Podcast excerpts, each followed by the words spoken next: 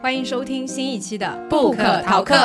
我是米娅，我是锦鲤，我是安妮。我们是一档读书播客节目，每期我们三个会分享一本好书，也聊聊我们的打工人生活。你可以在微信搜索“不可逃课 ”（Book Talk），关注公众号即可加入听友群和我们互动，一起读书，互相陪伴。也不要忘了在各大音频平台订阅我们，你也可以收藏单集或在评论区给我们留言哦。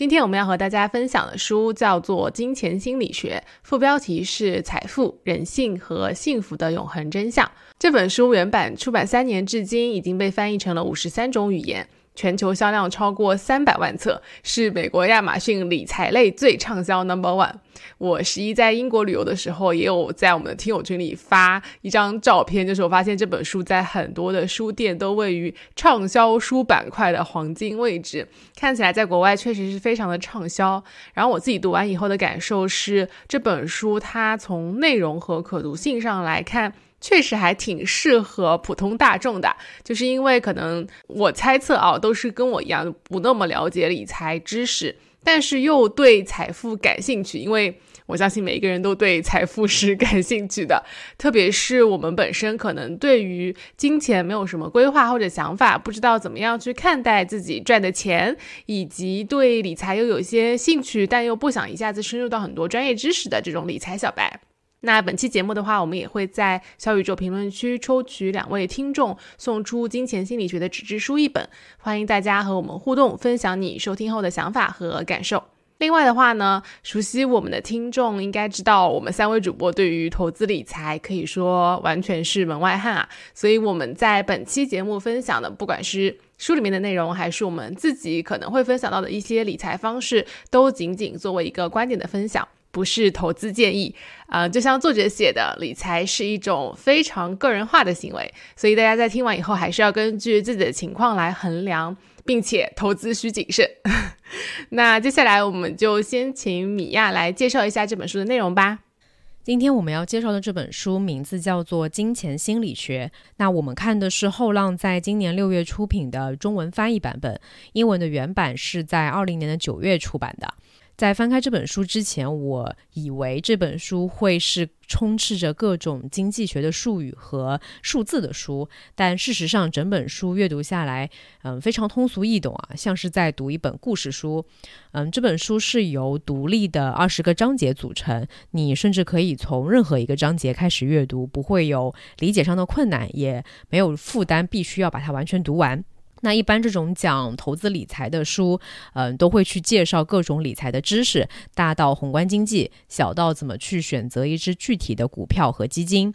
那和这些讲述具体知识的书不同，在这本《金钱心理学》里，作者从自己的视角出发，通过故事和一些数据论述的方式，去解构了我们在生活当中经常会观察到的一些现象和它背后的原理，同时也分享了他自己的理财观念，以及他是如何在生活中去实践这一些理财的观念的。有人说这是一本更加适合普通上班族、打工人的纳瓦尔宝典。我自己读下来的感受也是这样的。人们总是把投资理财当做一门硬科学，却忽略了心理因素在其中的重要作用。那事实上，理财的行为并非是依靠冰冷的数字和公式，很多时候是会受到你的情绪、喜好、原生家庭和很多其他意料之外的因素影响。因此，致富和首富的关键并不在。于说懂得了多少的金融知识，总结了多少规律，而常常在于如何去克服人性的弱点，去认清事物运作的本质。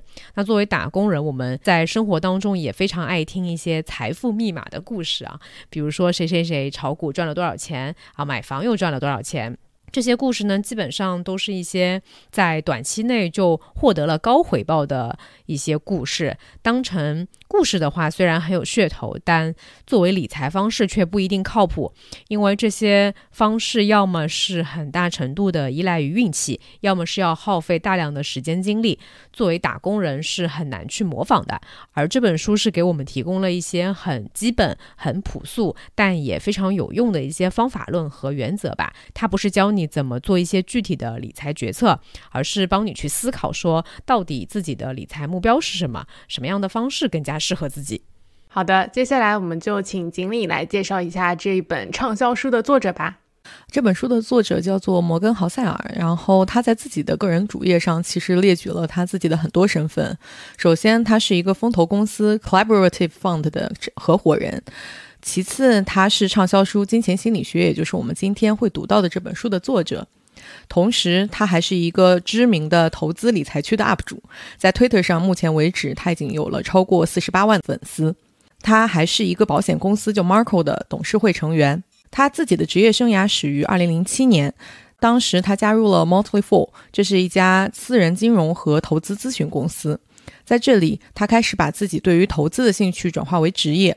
但真正让豪塞尔变得名声大噪，同时也争议不断的事件，就是他在2020年出版了《金钱心理学》。呃，刚才安妮有提到说这本书翻译成中文版的时候，啊，销售超过了三百万册。但根据他个人主页上列举的数据来讲，这本书的销售目前已经超过了四百万册，所以我们看到这个书的这个势头是不减的。回归他对自己的定位，在一次访谈中，他提到，他认为自己不过是一个对金融市场非常感兴趣的人，碰巧他还可以写作。他最初对投资产生兴趣是在十几岁的时候，有一次他的祖父给了他一千美元，他把这一千美元存了一个短期存款。第二天，他发现自己什么都没做，就得到了三美分的利息。还有另外一件事情，对他的投资和风险管理的理念也有一定的影响啊。他小的时候经常去滑雪，在二零零一年的时候，也就是他十七岁的某一天，他和两个小好朋友一起去滑雪。在他和其他两个人刚刚分开，独自滑到另外一个雪道的数分钟之后，他的好朋友所处的位置就发生了雪崩，而两人也未能生还。这件事让他充分感受到了人生的无常，因为他的幸存纯属侥幸。当你从这个角度去看待你的人生，就会明白说自己拥有的一切有多脆弱，而很多事情的成败就在一念之间。他的个人主页上有一个小的广告，是他的新书《Same as Ever》，即将于二零二三年十一月七日上市，应该是这个英文原版的，不知道未来还会不会再翻译成中文版。如果大家对这个作者有兴趣的话，也可以关注这个信息。好的，我们今天的分享会结合作者在书里提到的观点，分三个板块来跟大家进行介绍。首先是大家看这本书可能最想知道的内容，就是作者他的财富观念和理财方式是什么。其次是关于储蓄方面的内容，聊聊要不要存钱、怎么存钱的问题，以及最后会分享关于长期主义投资及对于投资理财，人们要怎么样保持一个良好的心态。这两个部分也是作者他自己在理财方案里面很重要的两个部分。先来介绍一下作者他自己的一个财富观念和理财方式。他在这本书的第二十章其实有专门去分享他的一个理财方案的。先说结论吧，他的投资策略并不是依靠选择正确的行业去进行投资，或者是把握下一次经济衰退的机会。而是依靠高储蓄率、耐心和认为接下来几十年全球经济将不断创造价值的乐观态度。尤其关注的是前两个，因为他们是个人能够掌控的。他说：“无论我家如何储蓄或投资，我确信对独立自主的追求将永远是我们的目标。我们会一直做出能让我们睡踏实的选择。”这个是不是跟大家本来预期的一个回答还是不太一样的？因为我自己听到过的大多数的投资理财的这种建议，都是说，哎，你要去研究某一个行业，或者说经济周期的变化，做一些相应的投资。作者这里他所提到的。一个很重要的观点是他对独立自主性的一个追求嘛，并不是意味着说，嗯，我有足够的钱以后我不再继续工作了，而是意味着可以在自己喜欢的时间里面和喜欢的人做喜欢的工作，想做多久就做多久的这一种自由性。这种追求其实本身是来源于他父母对他的一个很大的影响。他的父亲是在四十岁左右的时候才成为了一名医生。而当时他已经有三个小孩了。那么在成为医生的这个过程当中，虽然是有稳定收入的，但是因为有三个小孩嘛，所以其实他的父母被迫形成了非常节俭的作风，过着非常简朴的生活，并且将收入的很大一部分存了下来。这给他们的生活带来了一定程度上的自主性。他的父亲的工作本身有很大的压力，所以给他的身体造成了很大的负担。在成为医生的二十年以后，他觉得这份工作他已经做够了。于是辞职，就进入了人生的下一个阶段。这个时候，大家就可能会有疑问：说，那他指的这个自主性，是不是意味着财富自由？存多少钱才算是财富自由呢？作者在介绍他自己的理财方案的时候，他要介绍到说，其实获得一定程度的生活自主性，并不需要拿到很高的薪水，就或者说并不需要像他的父亲一样，就是拿到医生那么高的薪水。最主要的秘诀是控制个人的欲望，在能力范围内尽可能节俭的生活。自主性和收入水平无关，而是由储蓄率决定的。当收入超过一定水平以后呢，储蓄率是可以通过控制自己对生活方式的欲望决定的。就这一点的话，我觉得还是挺特别的一个想法。因为目前来看，可能从制造很大的财富上来看，很少人会想说，嗯，我要通过直接在银行里存很多钱来获得很高的财富。那他自己的经验是怎么样的呢？他跟他的妻子是在大学的时候认识的，两个人读书的时候呢，就下课经常会去做一些初级的兼职来拿底层的工资。他们生活的舒适，但和奢侈完全无关，就是在自己的经济水平上过自己觉得舒适的生活。十年多以来，他们的收入在一直增长，但是或多或少的也保持了此前的生活方式。从而使得他们的储蓄率能够不断上升，这一点是他自己对于家庭理财当中最引以为傲的一点，就是他们两个人在年轻的时候就已经决定说，生活方式的欲望不会随着收入水涨船高，因此储蓄率会越来越高。低于经济能力的生活方式的附加好处就是能够防止人产生攀比心理。这一点的话，我自己觉得是还比较值得思考的，因为呃，我看到比较多的情况和作者的理财方案是非常不同的。可以说，确实作者的这个理财方案是比较保守和长期的。这也是为什么他在自己的这个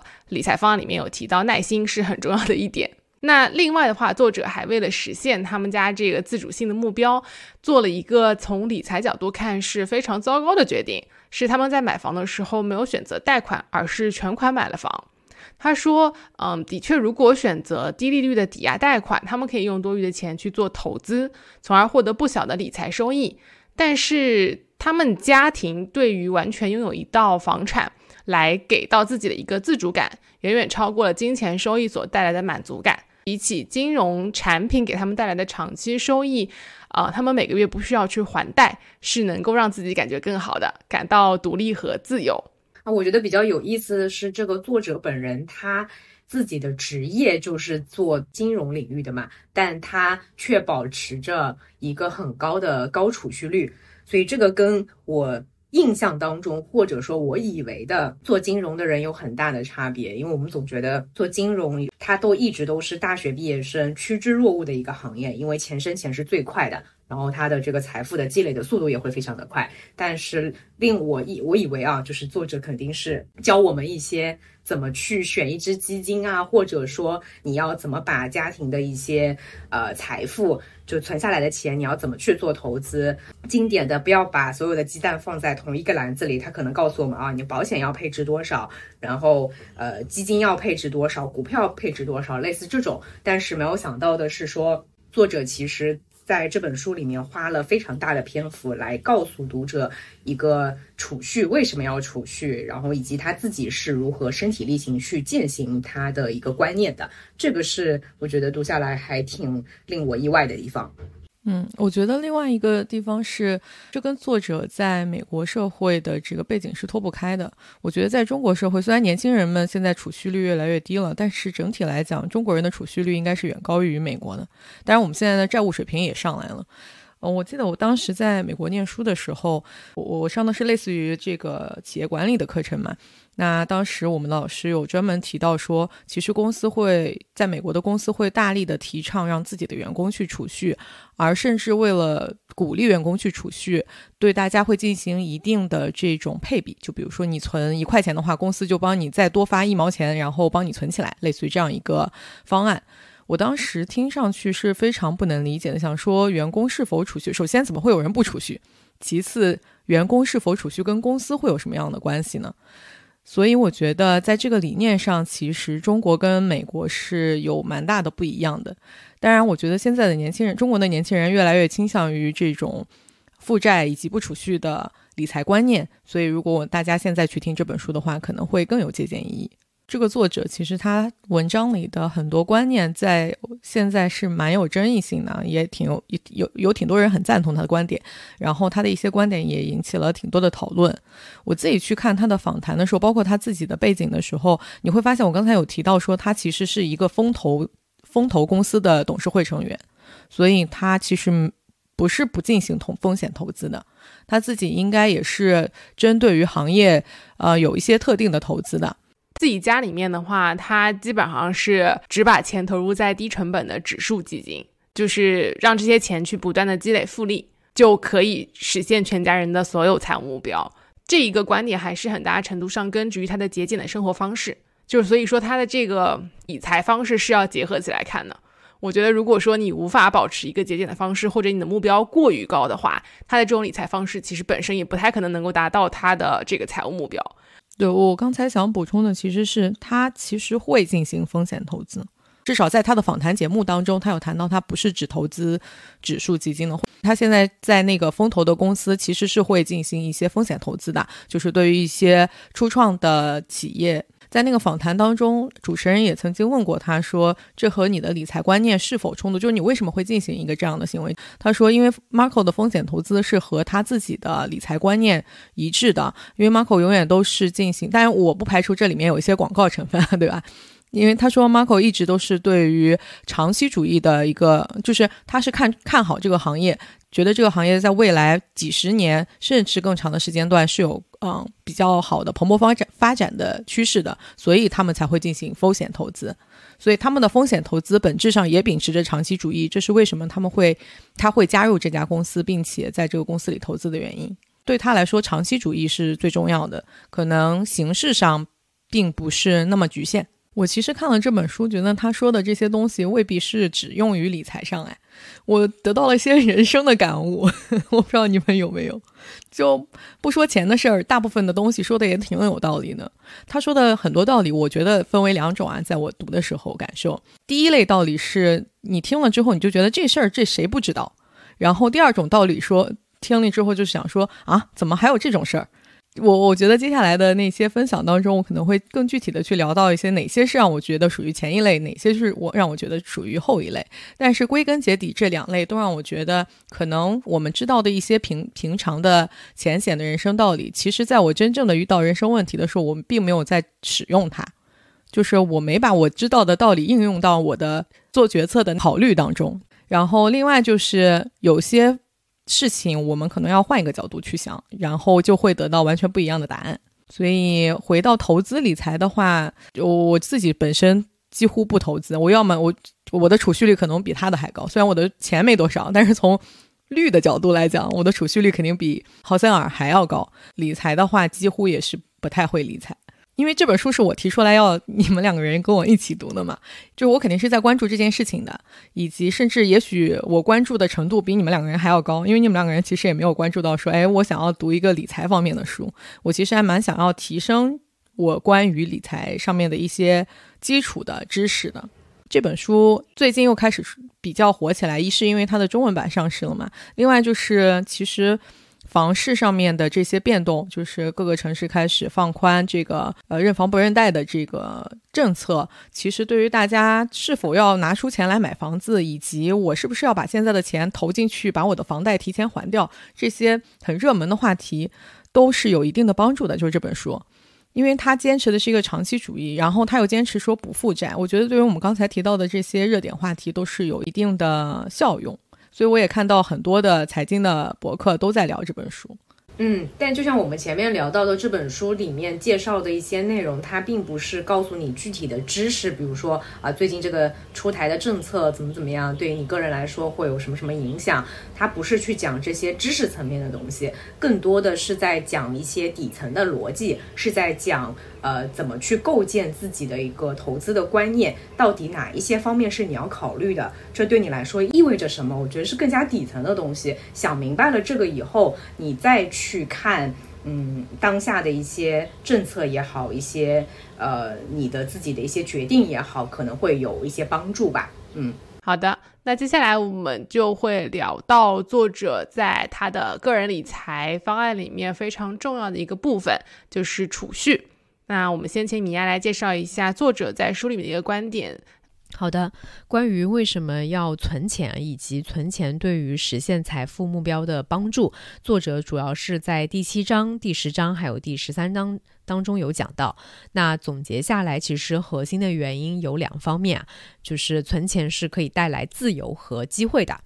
第一点也是最重要的一点，存钱可以给你带来更多的自由。这里说的自由，并不是直接实现财富自由了，而是说存钱可以给我们带来更多自由的时间，从而提供更大的容错空间和更高的抵御风险的能力。那作者在书中是怎么去描述存钱带来的时间自由，到底是一种怎样的自由呢？他说。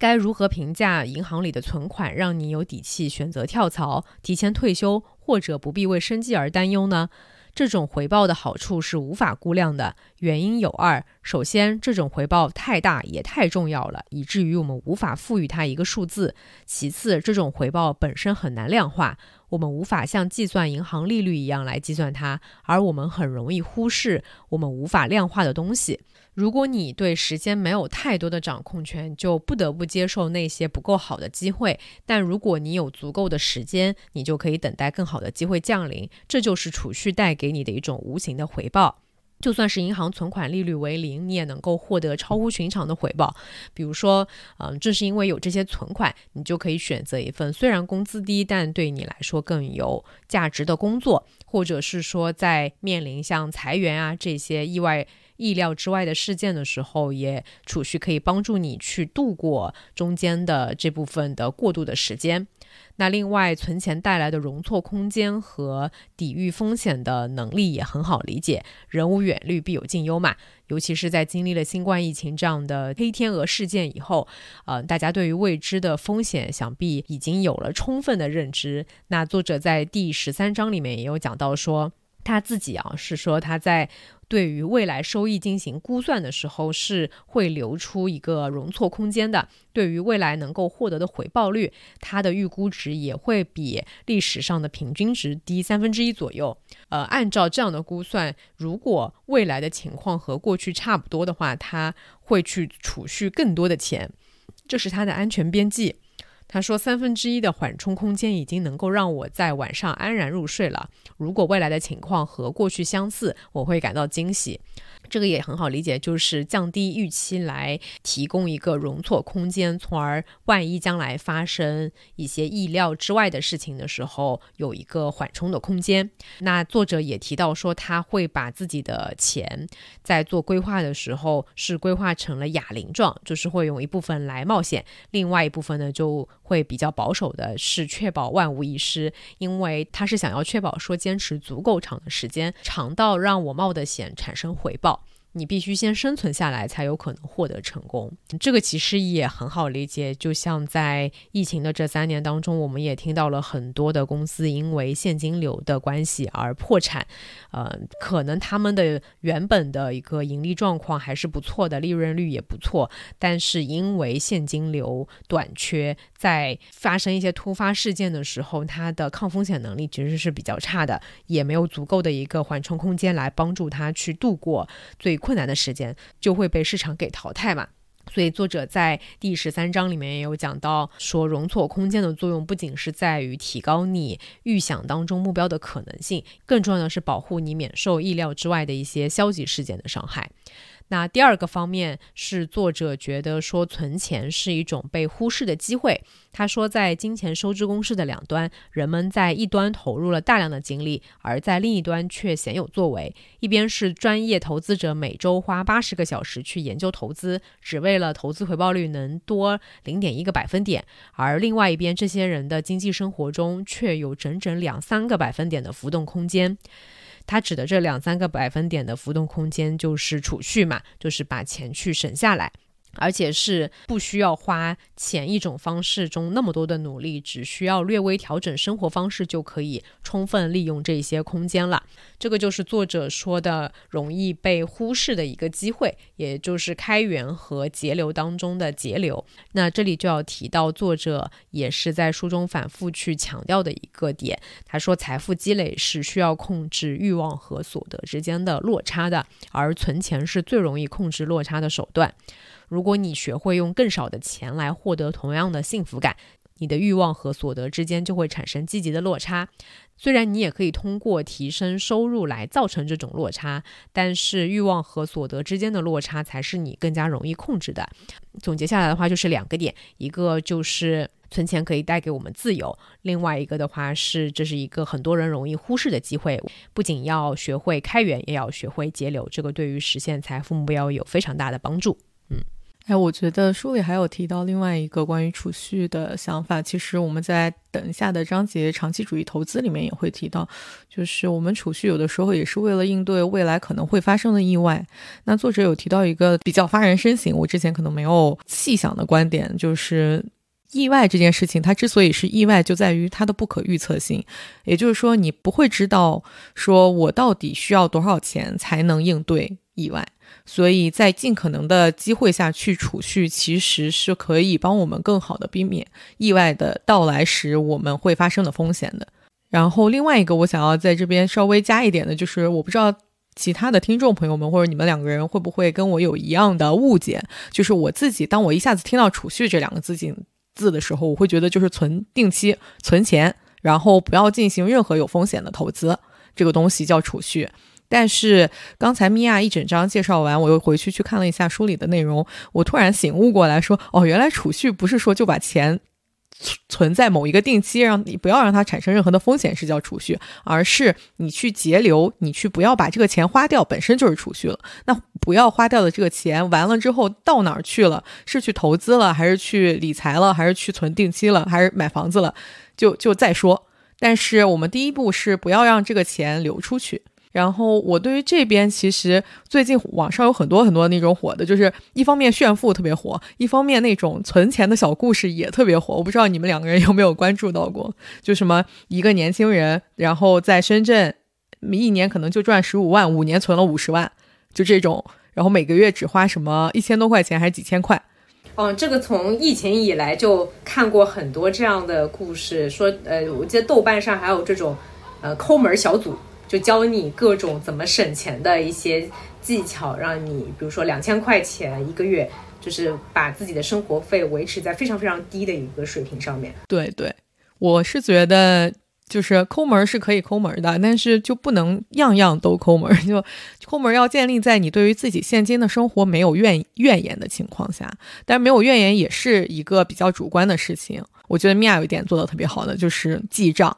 当你真正把自己花出去的钱记下来的时候，你才知道哪些是不应该花的。当你花的那一瞬间，你肯定是觉得是应该花的，没有什么不应该花的。当你回首过去，发现，哎，我我去年买的那件衣服，今年就没有再穿了，你就会发现啊，我当时做的这个决定是错误的。哎，讲到这里，我就不得不要说明一下，记账这个事情，可能对于要省下来钱呢，不一定有帮助啊。就是它只能说让你明白的花钱，明白自己的钱花在了哪儿。在我的想象当中，我希望记账能帮我解决的一个问题是，我在平常花了一些可能并不是持续性的，而是一次性的一些钱，然后这些钱我可能花了就花了，但是我没明没有想到说它到底产生了多大的金额，它可能每一笔每一笔很小，然后又不连续，所以我没办法很好的靠自己的记忆把它抓出来。但是其实我就算没有产生这个小的金额，也也不会影响到我的什么幸福感或者是呃感受。不会让我觉得我过得更差了。我的想法是我不能只省大钱，小钱上也要省。我可以分享一下，就作为一个从大学毕业一直记账到现在的人，我这几年就从结婚以后，我记账的那个账本的话。就改成了一个 Excel 表格，然后呢是以家庭为单位来记这个账的。那除了记流水账，就是每呃你这个月花出去多少钱，分别都花在什么方面以外呢？其实我还会做一个事情，就是按照年度去记账，就是会有一个年度的账本。因为有的时候每一个月，呃，可能这个月比如说出去旅行啦，它有一笔大呃一笔相对来说金额比较大的支出，或者是说发奖金啦，有一笔金额比较大的一个收入。那在那个月的时候，你就会觉得，哎，好像这个月花的钱比较多，或者哎，这个月其实，哎，进账的钱比较多。如果你按照一个年度为单位去看的话，就能够，嗯，我觉得会更加的对于自己整个家庭的支出有一个更加完整的一个概念。而且我会去看每个月的结余的率是多少，然后年度的存下来的钱的一个比例大概是多少，呃，也会去对比说自己可能过往三年的家庭账本的一个变化。就比如说，是不是这过往的三年里面，我们的收入水平是怎样的一个增长？然后我存下来的钱是怎样的一个增长？如果家庭的消费是呃有变化的话，它是主要是凸显在哪些方面？就是这个嗯数据，就是我它不需要花太多的时间吧，可能以年度为单位这样去看一下。但对我的一个作用是说，我会大概知道说自己整个家庭里面花钱比较多的是哪一些方面。呃，储蓄率大概是在多少？如果将来要实现，比如说我要还房贷，对吧？那我每个月应该是要存下来多少的钱，才能够维持家庭的一个呃开支，一个现金流在比较健康的一个水平上面？就我觉得这个还是还是有一定的作用的。但如果记账这个事儿对于你太痛苦的话呢，也可以不用，就记一下一些大的支出就可以了。我刚刚在想的另外一个点，就是关于说，嗯，作者讲的说，你其实为省这个钱是为了要追求这个差额给你带来幸福感嘛？我觉得可能一部分人的想法是说，首先我花钱本身它也是能给能给我带来幸福感的，只是这个幸福感是长期还是短期嘛？那如果说我更在意于现在当下的幸福感的话，是不是我把这个钱花出去，它本身也能给我带来比较多的幸福感？储蓄这件事情，从我自己个人感觉上来说，真的是没有什么给我带来幸福感的。它更多的就像是一个习惯，或者是一个数字。可能是因为我没有那个很明确的说，达到多少钱以后，我可以达到作者所追求的这个自主独立性。我不知道你们两个有没有啊？就是可能要有这样的一个目标，你才会觉得哦，每年我往这个储蓄罐里面去存进去多少多少钱，是一件让我觉得很幸福的事情。但相较于说，我现在把这一部分钱去花来吃饭，或者跟朋友出去玩、旅游、买东西，好像那个幸福感在当下对我来说是更大的。我们接下来就要讲为什么要存钱。我觉得就这个事情可以要分为两个方面啊。就第一个事情是。但我刚才说的，我希望节省的钱、储蓄的钱是那些并没有给我带来很大幸福感的钱。我不想说，因为我要存钱，所以我就不再出去玩了；或者说，因为我要存钱，我本来很享受和朋友一起吃饭的时间，但我就不跟朋友吃饭了。我觉得这种方式对我自己来讲是不可取的。我更想省的是我自己不知道我为什么花出去了那么多的钱。所以为什么我刚才提到说记账也许会帮助我？因为我现在看到我花了这些钱，但其实我觉得，哎，似乎里面就我不知道为什么花了那么多。比如说举个例子来讲，很多的我我觉得有可能啊。我毕竟我自己还是那句话，我没记账，我并不知道这些东西到底有多大的影响啊。就比如说大家会去买奶茶。但是我其实自己并不喜欢喝奶茶，或者并没有那么喜欢喝奶茶。大家喝的时候，我就会想说，哎，一起喝一下嘛。比如说喝咖啡，我其实真的不应该喝咖啡，不要说想不想喝咖啡，我真的不应该喝咖啡。但是我还是偶尔会去喝。有的时候是就是想要跟大家 social 一下，有的时候就是单纯单纯的嘴馋。我也想说，哎，如果我戒掉这个习惯，到底在财务上会给我多大的影响？其实我也不知道。但这就是一个非常小的例子啊。或者是说，比如说我有些事情我可打车可不打车的，我每天去上班，我其实是另外一个事情。但是一些小的情况下，我可以打车或者我可以坐地铁的时候，我就是选择了，因为我懒，当下我就选择了打车。那我坐地铁未必会很不开心啊，说实话。那我是不是在当下就可以选择坐地铁？但是我也不知道我因为打车花了多少钱。因为我自己不记账，所以我对于自己存结余的方法是我对自己有一个花钱的一个目标，就是我每每个月花钱不要超过多少。那个支付宝，我所有的钱都会通过支付宝来花，我尽量都不用去微信或者其他的方式。然后支付宝会给你一个账单提醒的，就是如果你花到了多少钱以上，它就会开始提醒你说你当月的结余还有多少。比如说你设一个三千块，然后他你花到两千五百块的时候，他就会提醒说还有五百块啦，类似于这样。我。会通过这样方式，然后一一旦他提醒我了的话，我就会开始注意后面就不要再买什么大件儿的东西了。但是我不希望说我把所有的钱都花在打一个无可必要的车，买一个无可必要的奶茶，而最后影响了说，哎，我最后我本来想去新疆玩的，但是我没有存下来这个钱，类似于这样。这个跟我们之前讲消费的那一期一样啊，就是不不是从这个商品的价格去判断，而是从我到底需不需要这个商品，我到底是不是需要这个东西来判断我要不要去买嘛？是的，我觉得是再次去反思自己的需要是不是真实的。我我觉得接下来我们也可以聊到说这个，嗯，作者对于消费的观念是怎么样子的？也就是具体说，我们怎么样才能存下钱来？这里就要聊到作者提出的三个小观点，其实就是我刚才提到的两种观点，其中的第一种就是你听上去这几个观点就太正常了，这不就肯定是对的吗？但是我们可能没有真的从另外一个角度去思考它。作者在这个怎么存下钱来这个 topic 底下讲了说，我们一定要做一个知足的人。第三章的标题叫做“永不知足”。在这一章里面，作者提到了三个事情。第一个是说知足者常乐，哇，这不就从大概两岁，我觉得我妈就在跟我灌输这个思维了吧。第二个观点是钱不是万能的，然后第三个观点是问题的症结是攀比，而攀比是不可取的。就我觉得说了这三个，就大家可能都要打人，就想说这种事情还用你说吗？但是具体的，我们去分析说这三个观点的时候，其实作者有一些。啊，比较引起我思考的说法啊，第一个关于知足者常乐，他说虽然我们知道这件事情，但是我们很少把它应用在投资和商业行为当中。他说，如果你想知道自己的饭量有多大，那么唯一的方法就是吃到吐为止。很少有人会尝试这么做，因为呕吐的痛苦是任何美食都无法弥补的。但是出于某些原因，这种认知却没有被迁移到商业和投资行为中。很多人只有到破产或者被迫停止时，才会停下逐利的脚步。然后说到金钱不是万能的的话，他提了一句，也许我觉得未必有那么强的借鉴意义的一个一个摘抄啊。当然，它里面是先提了一个例子，就是一个非常成功的这个投资人，但是他已经非常有钱了，但是为了追逐更多的金钱，他做了一些呃幕后交易的事情，导致了违法犯罪，最后蹲了监狱。然后他就引用了巴菲特说的一句话，说：“为了赚他们并未拥有也不需要的钱，他们拿自己已经拥有并确实需要的东西去冒险了。这是愚蠢至极的做法。冒着失去重要东西的风险去争取不重要的东西的行为毫无道理可言。映射到我们自己身上来讲，还是那句话，我们可能不太做投资嘛。也许我因为一些并没有那么重要的花销而去失去了一些我。”在重要的花销上，应该去去去做的一些机会，就比如说刚才我们有提到的这个，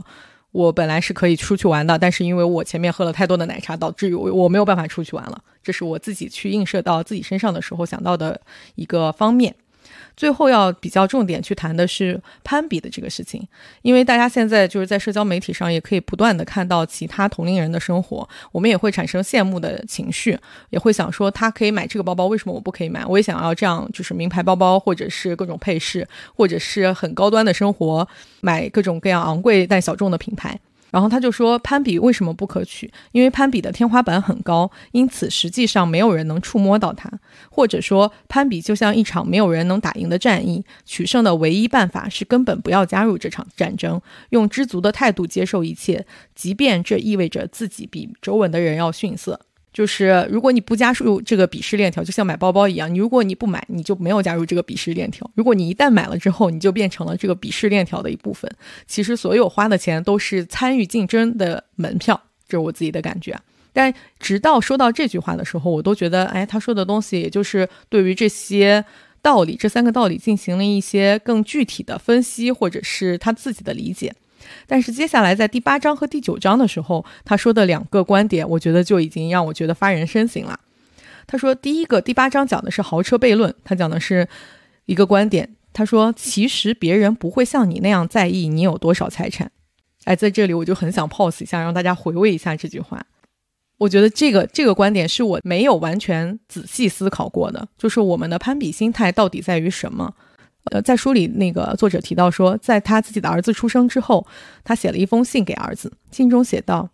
你或许觉得自己需要一辆昂贵的车子、一块豪华的手表和一座很大的房子，但我想告诉你的是，你并非真想要这些东西本身，你真想要的是来自他人的尊重和羡慕。你觉得拥有昂贵的东西会让别人尊重和羡慕你，但可惜人别人不会，尤其是那些你希望其尊重和羡慕的人。”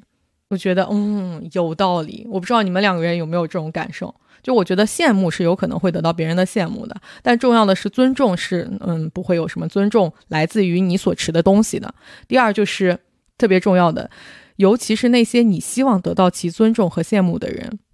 这些人尤其不会因为你所拿到的这些东西而羡慕。就是这种太轻易而来的羡慕，其实对我们来说，就像哎，我突然想到《小时代》那句话：“手里的沙，风一吹就散了。”我觉得这个也取决于你希望得到认同的那个人，他本身的价值观是什么样子的。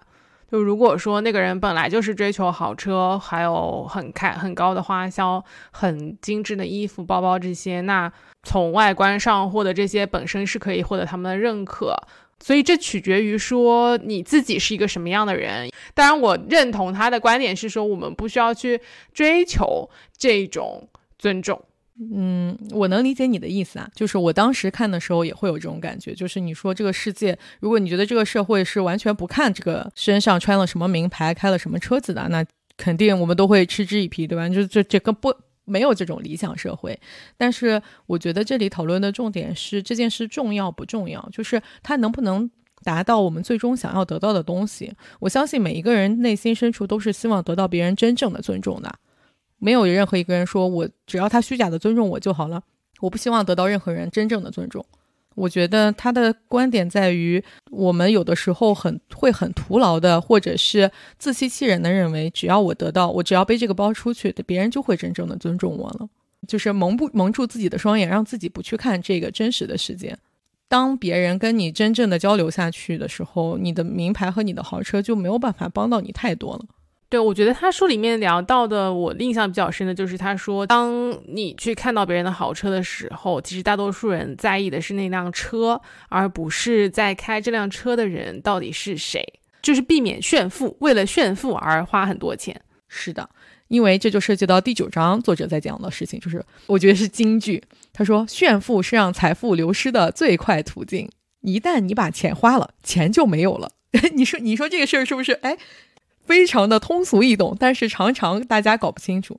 他说：“我们总是喜欢用看到的东西为标准来判断一个人是否富有，因为这些是摆在我们面前实实在在的东西。我们看不到别人的银行账户或者经济账户结单，所以只能通过一些外在的东西来判断一个人是否富有，例如车子、房子或社交网站上的照片。”但想真的变得富有，唯一的途径就是别去消耗你拥有的财富。这不仅仅是积累财富的唯一方式，也是富有的真正定义。他在书里举了一个例子，是他有一个认识的人开了一辆保时捷非常华丽的车，然后每天救过来救过去的。但是过了一段时间，他发现这个人不开这个车了，他就问说：“你的保时捷哪里去了？”这个人就说：“因为我还不起银行的贷款，的保时捷是那个贷款买的，因为还不起银行的贷款，所以被收回去了。”我我之前是没有从这个方式那么去想过炫富到底是什么意思啊？就大家经常会说你那些什么假名媛，大家是租的啊，什么什么这些事情的嘛。那些真正花很多钱，甚至花到自己一些不应该花就吃饭的钱去炫富的人，就真的 大可不必，对吧？好，那我们接下来就会聊一下作者另外的一个。投资当中，自己坚持比较重要的一个理念啊，就是要长期主义投资。他为什么会有这样的一些想法呢？首先，他在书最开始的时候就有提到一个能够帮助读者自己去释怀，或者也能更能够理解他人行为的一个真理，就是人们在消费和理财的时候，呃，总会做一些看似疯狂的事情，但是实际上没有人真的失去理智。它背后的原因是这样子的，是因为我们刚刚其实有提到说，每一个人他的出生年代、还有成长经历、家庭经济情况和价值观其实都是完全不一样的，社会环境也会不同。所以说，呃，每一个人他们自己世界里面的这个运作方式是独一无二的，而且亲身经历都会比别人那里得到的经验会更加能够让自己幸福。所以说，我们当中的每一个人，就是你我他，每个人都会有一套关于金钱独特的观点。他有写到说，在二零零六年，有两位美国国家经济研究局的两位经济学家研究发现，说个体投资者承担风险的意愿取决于个人早期的经历，起决定作用的不是智力，不是教育或阅历，而是一个人出生的地点、时间和纯粹靠运气的因素。作者在后面一章，他有讲到的一个生活当中的运气和风险的因素。他举的一个事例是比尔盖茨和他的另外一位朋友。那比尔盖茨他就读的中学是当时世界上极少拥有计算机的学校之一。幸运的点在哪里呢？就是根据联合国的统计的话，在一九六八年，全世界大约有三点零三亿的高中生，其中有一千八百万是美国人。其中有二十七万住在盖茨出生的华盛顿州，在其中有十万多一点的人住在西雅图，但只有大约三百人在湖滨学校读书，就是盖茨读的中学。只有这个中学当中是当时有远见的去租了一个计算机，然后让学生去学习这门独立的课程的。而比尔盖茨恰好是这三百个人当中的一个，再加上他本身非常聪明且极其努力，还拥有百万分之一概率的好运气，能够进入这个学校读书，所以他最终能够成为成就他后面的这些财富的故事。而另外一个故事就是盖茨的朋友肯特·艾文斯，他。也一样受到了命运的青睐，跟比尔盖茨是中学的同学，但是在他生命当中还出现的，呃，是运气的孪生兄弟风险。就是在当年读书的时候，他们三个人，就是还有一个叫艾伦，三个人是好朋友。他们三个人都是对计算机非常感兴趣，而且这位艾文斯他是全班成绩最优异的学生。他跟盖茨和艾伦一样，也都精通计算机技术。但是在高中毕业之前，他在一次登山事故当中遇难了。美国平均每年有大约三十人在登山活动中遇难，而高中生在登山时遇难的概率为百万分之一。也就是说，因为这个百万分之一的风险，他就失去了生命，然后最终也没有能够达到跟盖茨这样一样成功的这个财富的机会嘛。所以说，其实运气和风险它都会体现出说，现实生活中每一个结果，嗯，还是会受到个体努力以外的其他的作用。两个事情本质是相似的，就是你不能只相信说你会有运气，也不能说嗯只会有风险。两者都是有可能发生的，而且世界是非常非常复杂的，每一个行动都可能并不能够产出预期当中的每一个结果，而且有时候这一些控制之外的行为，它产生的意外影响，可能比你有意识的行为所产生的影响会更大。对，这是他要讲的，就是我们的生活当中，就是你在投资的时候，你也并不能够相信说你这一次一定会运气好，或者你这一次一定会失败。接着就是关于你在投资当中要不要去借鉴一些历史经验。其实，在作者看来说，对于投资去过于的依赖于历史经验是没有那么可取的，因为现实社会是一直在变化的，社会文化的改变和一代又一代的人人的成长无时无刻不在进行的。金钱相关的任何事背后最重要的驱动力是人们对于各种现象的合理化解释，以及对商品和服务的偏好。那随着这一些变化，其实经济的发展并不能够像过去的历史一样被预估或者参照。如果过于依赖于投资领域内的历史经验的话，它有可能会带来两种危险：一种就是你可能会错过那些能够产生重大影响的意外事件。就是每天都会有意外事件发生，你如果说认为参照历史这个事情就是会这样的，那就可能会限制住自己，你也就很容易错过说未来会发生一些什么样不一样的事情。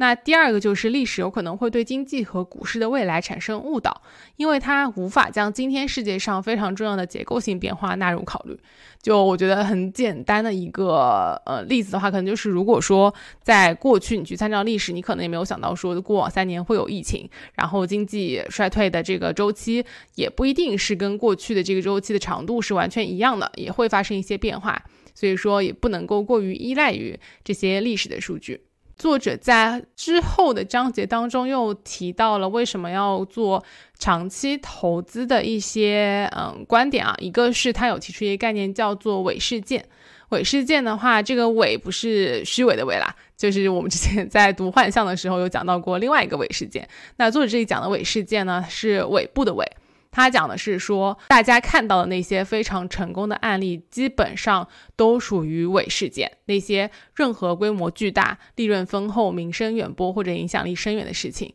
因为他们在我们看到这件事情成功之前，都经历了非常多的失败。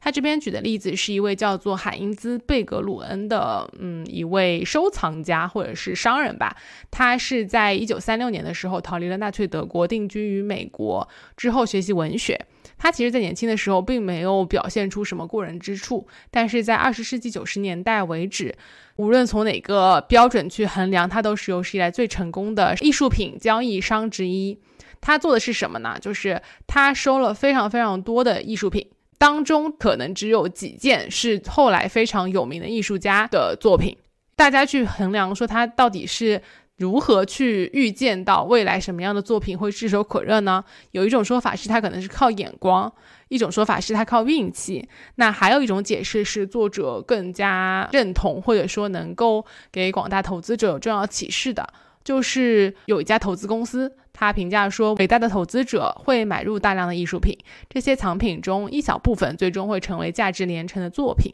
当投资者持有这些藏品的时间足够长，这系列投资组合的整体收益就会趋近于其中表现最好的部分的收益。发生的一切就是这么简单。所以，就是像贝格鲁恩这样，他一生收集的作品是百分之九十九，最后都没有升值，只剩下百分之一。像毕加索这样的大师的作品。那其他其实就无关紧要了。在商业和投资领域，其实许多事情也是这样子的。伪事件的话，在这些领域当中都有着巨大的影响。这些低发生率、高影响力的少数事件，会成了决定结果的主要因素。投资公司它本身也是经历过比较大比例的亏损，然后某一个项目可能表现的比较好，最终会给这个公司带来非常高的一个资金回报。就是大家也不要过于拘泥于一些。个例的成功案件，去认为说，嗯，他运气非常好，所以他就就是就就这么成功。其实之前都是有一些铺垫，而真正你看到的只是伪事件本身一小部分，那个最终成功的那个很低概率的事件而已。好的，接下来我们就来分享一下作者在这本书里面提到的几个关于投资决策的原则啊，特别是放在几十年这样长的一个时间维度上。第一个长期主义投资的原则呢，是要重视复利。这其实在很多的理财书里面都会讲到，同样在这些书里面必然会提到的一个人就是巴菲特，但作者的角度有点不太一样啊，他想要强调的是关于时间的力量。他说，市面上有两千多部阐述沃伦·巴菲特投资理念的图书，其中有很多都写得非常精彩，但很少有人去关注一个最简单的事实：巴菲特拥有如此巨额的财富，并不只是因为他是一个优秀的投资家。更是因为他卓越的投资生涯从他还是个孩子时就开始了。在分析巴菲特成功经验的两千本书中，没有一本使用了“这个人持续投资了四分之三个世纪”这样的标题。但我们知道，时间才是他成功的关键。你很难考虑到这一点，因为他不符合直觉。高回报的投资往往是一次性的，很难重复；而好的投资是可以持续获得不错的收益，并且长期重复的投资。这正是复利开始大显身手的地方。所以，作者在这一章里面讲到，复利一定要搭配长的时间周期，才能发挥它的作用。另外，就是一些稳健的投资，看似回报率比较低，但是由于其低风险，加上是复利的话，在几十年的维度上，这个雪球就会越滚越大，最终的回报。率可能会超出你的预期。那第二个长期主义投资的原则是把投资的波动造成的损失看成是入场费，而不是罚款。作者主要是在第十五章里面去分享的这一点。他这一章的标题叫做“世上没有免费的午餐”。他也提到了说，很多的事情，大多数的事情理论都很简单，实践起来却很困难。这有时是因为我们过度自信，更多的时候则是因为我们不善于确定成功的代价是什么，最后才发现自己付不起它。你需要长期持股，人们会这样告诉你，这自然是一个好的建议。但是当你知道股市暴跌时，依然坚持长期计划有多难吗？像其他一切有价值的东西一样。投资的成功需要投资者付出相应的代价，但衡量这种代价的不是金钱，而是波动、恐惧、怀疑、不确定感和悔恨。如果你不是那个直接面对他们的人，这些代价都非常容易被忽视啊。那他举了一个例子，说，假如你想买一辆价格为三万美元的新车，这个时候你有三个选择：第一是花三万美元买这辆车；第二就是买一辆便宜一点的二手车；第三是偷一辆。在这种情况下，百分之九十九的人都知道，并不能选择第三种，因为偷车的后果比前两种要严重的多。但是在投资的领域，很多投资者都选择了第三种做法，他们仿佛一种激动、积极又守法的偷车贼，想出各种技巧和策略，期望在不付出代价的情况下获得回报。他们频繁地进行交易，试图在下一次经济衰退前卖出，然后在下下次繁荣前卖进。大多数的投资者都知道，说波动是投资行为当中必然会遇到，而且非常频繁发生的情况。于是，很多人选择了看似符合逻辑的应对方式，试图逃避波动。那问题就来了：为什么大家会愿意为汽车、房子、食物等等的呃生活当中必要的开支去买单，却千方百计的想要去逃避这种波动带来的代价呢？答案也很简单啊，因为投资成功需要付出的代价是我们没有办法在当下立刻看到的，它不会被写在标签上面。所以，当你需要去支付这种账单的时候，你会觉得这笔钱并不是为了买好东西而支付的价格，反而像是做错事后必须要交纳的罚款。那作者就在这里一章里面强调了说。把市场波动看作是支付的价钱，而不是应该缴纳的罚款，这样的一个视角看似微不足道，却是培养正确理财心态的重要组成部分。因为这种心态是可以让你持久的去坚持一项理财的策略，因为只有坚持的足够的久，才能够最终获得长期的投资收益。那第三个长期主义的投资原则呢，是不要去盲目的追逐和模仿。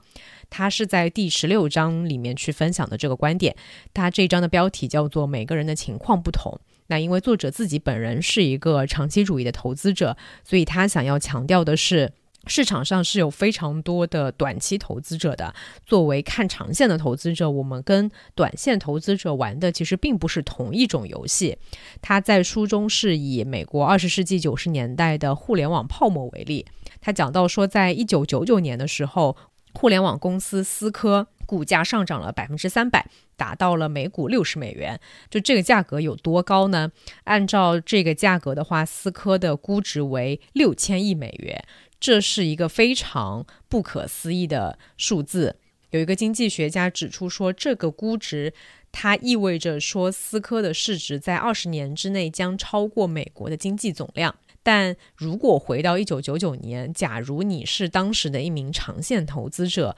每股六十美元的思科股票，很多人在当时都以这个价格买入。当你环顾四周，也许你也会对自己说：“哇，也许其他投资者知道了一些我不了解的内幕。”然后你就选择了从众，甚至可能觉得自己很聪明。但你没有意识到的是，那些短线的交易者跟你玩的并不是同一个游戏，对他们来说。每股六十美元是一个合理的价格，是因为他们的计划是在当天结束之前就会把股票卖出，而那时的价格可能已经是高于他们买入的价格了。但是，假如你是长打算长期持股的，六十美元的价格就意味着一场即将到来的灾难。所以，其实，在理财方面的话，作者特别强调了，很少有什么事情是比明确自己的投资目标，不受他人的活动和行为的影响更重要的。他特别强调，也给出了一个关键的建议，是说，尽可能努力的明确自己玩的是什么游戏。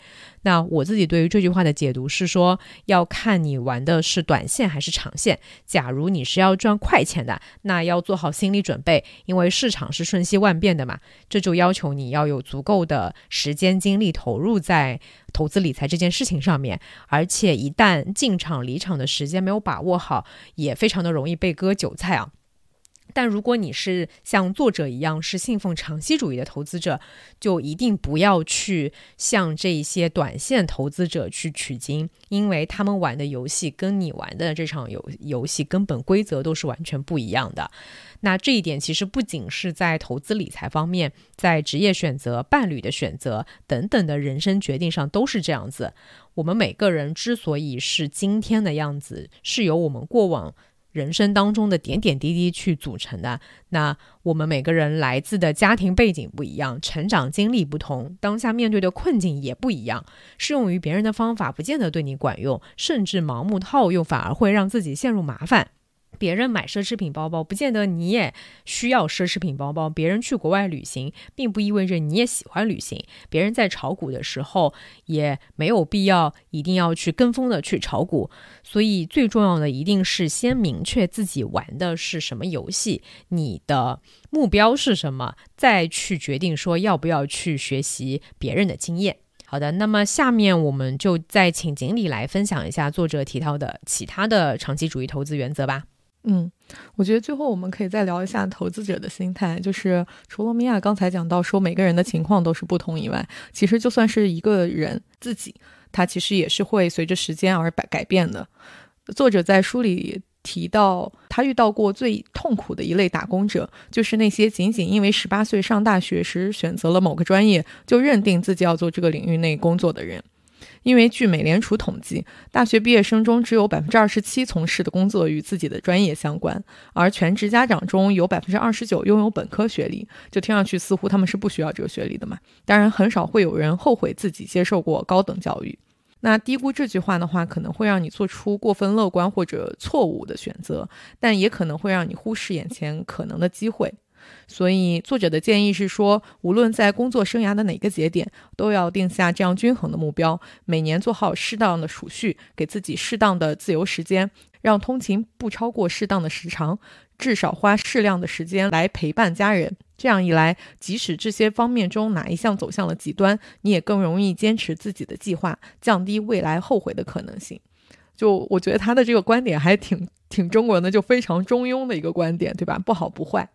然后说到这个，让自己去更容易坚持自己的计划，其实我们也要提到最后我们一个作者在书中提到的核心观点，就是当我们去做投资决策的时候，这个决策最重要的不是我们在数学角度找出最佳的方案，而是这个投资方案一定是让我们晚上能睡得安稳的方案，因为这样我们才有更大的可能性去执行这个方案。在做投资决策的时候，就不要去试图保持绝对理性，而去做出对于你而言合乎情理，也就是更好接受的选择。因为后者在现实当中就更更容易做到，能让你长期坚持。而坚持对理财来说才是至关重要的一点。这也是扣回我们刚才说的，作者在整个投资的态度上面是非常坚持长期主义的。这个情况其实和医生去治疗病人一样。一开始我们可能会觉得说，医生的职责是。把这个病治愈，但其实越来越现代化的医学理念，我们会知道说，医生的职责不是简单的治好病，而是使用能让病人接受的人性化手段治好病，消除痛苦，有的时候可能比更大的成功率或者更快的愈合而重要。总结来讲，如果你把做自己喜欢的事看作通往幸福人生的路标的话，就它听上去还是挺空洞的一个建议。但是如果你对这句话的理解是这种行为标准能通过让你长期坚持做某件事来提高成功的概率，你就会明白这是投资策略中最重要的一点。我觉得这也是我们的人生策略中当最重要的一点，就是做可持续性的决定，做让自己可以睡得着的一些决定。哎，他所有的建议都是那种非常的普适性的，也确实是挺中庸的，不像是一般的理财书会告诉大家的那些建议。是的，我觉得这也是根据现在的经济环境而决定的。如果在早几年，不管是在美国经济快速增增长，还是在中国经济快速增长的时候，你提出这样一种观念，可能都不会被已经冲昏头脑的人们去认同。但现在在经济似乎面临下行周期的这个阶段，人们可能更需要去有一些信息给到我们一个对未来的勇气吧。就是相信未来不会变得那么糟，而相信历史是螺旋上升，最终我们会重回到一个上升的周期上面的。毕竟就是经济是周期性的嘛。好的，那我们这期的分享就到这里啦，希望对大家有一些小小的帮助。如果大家对这一个话题或者我们分享内容觉得有帮助的话，也可以再去翻一下这本书的原文。我们下一期再见，拜拜。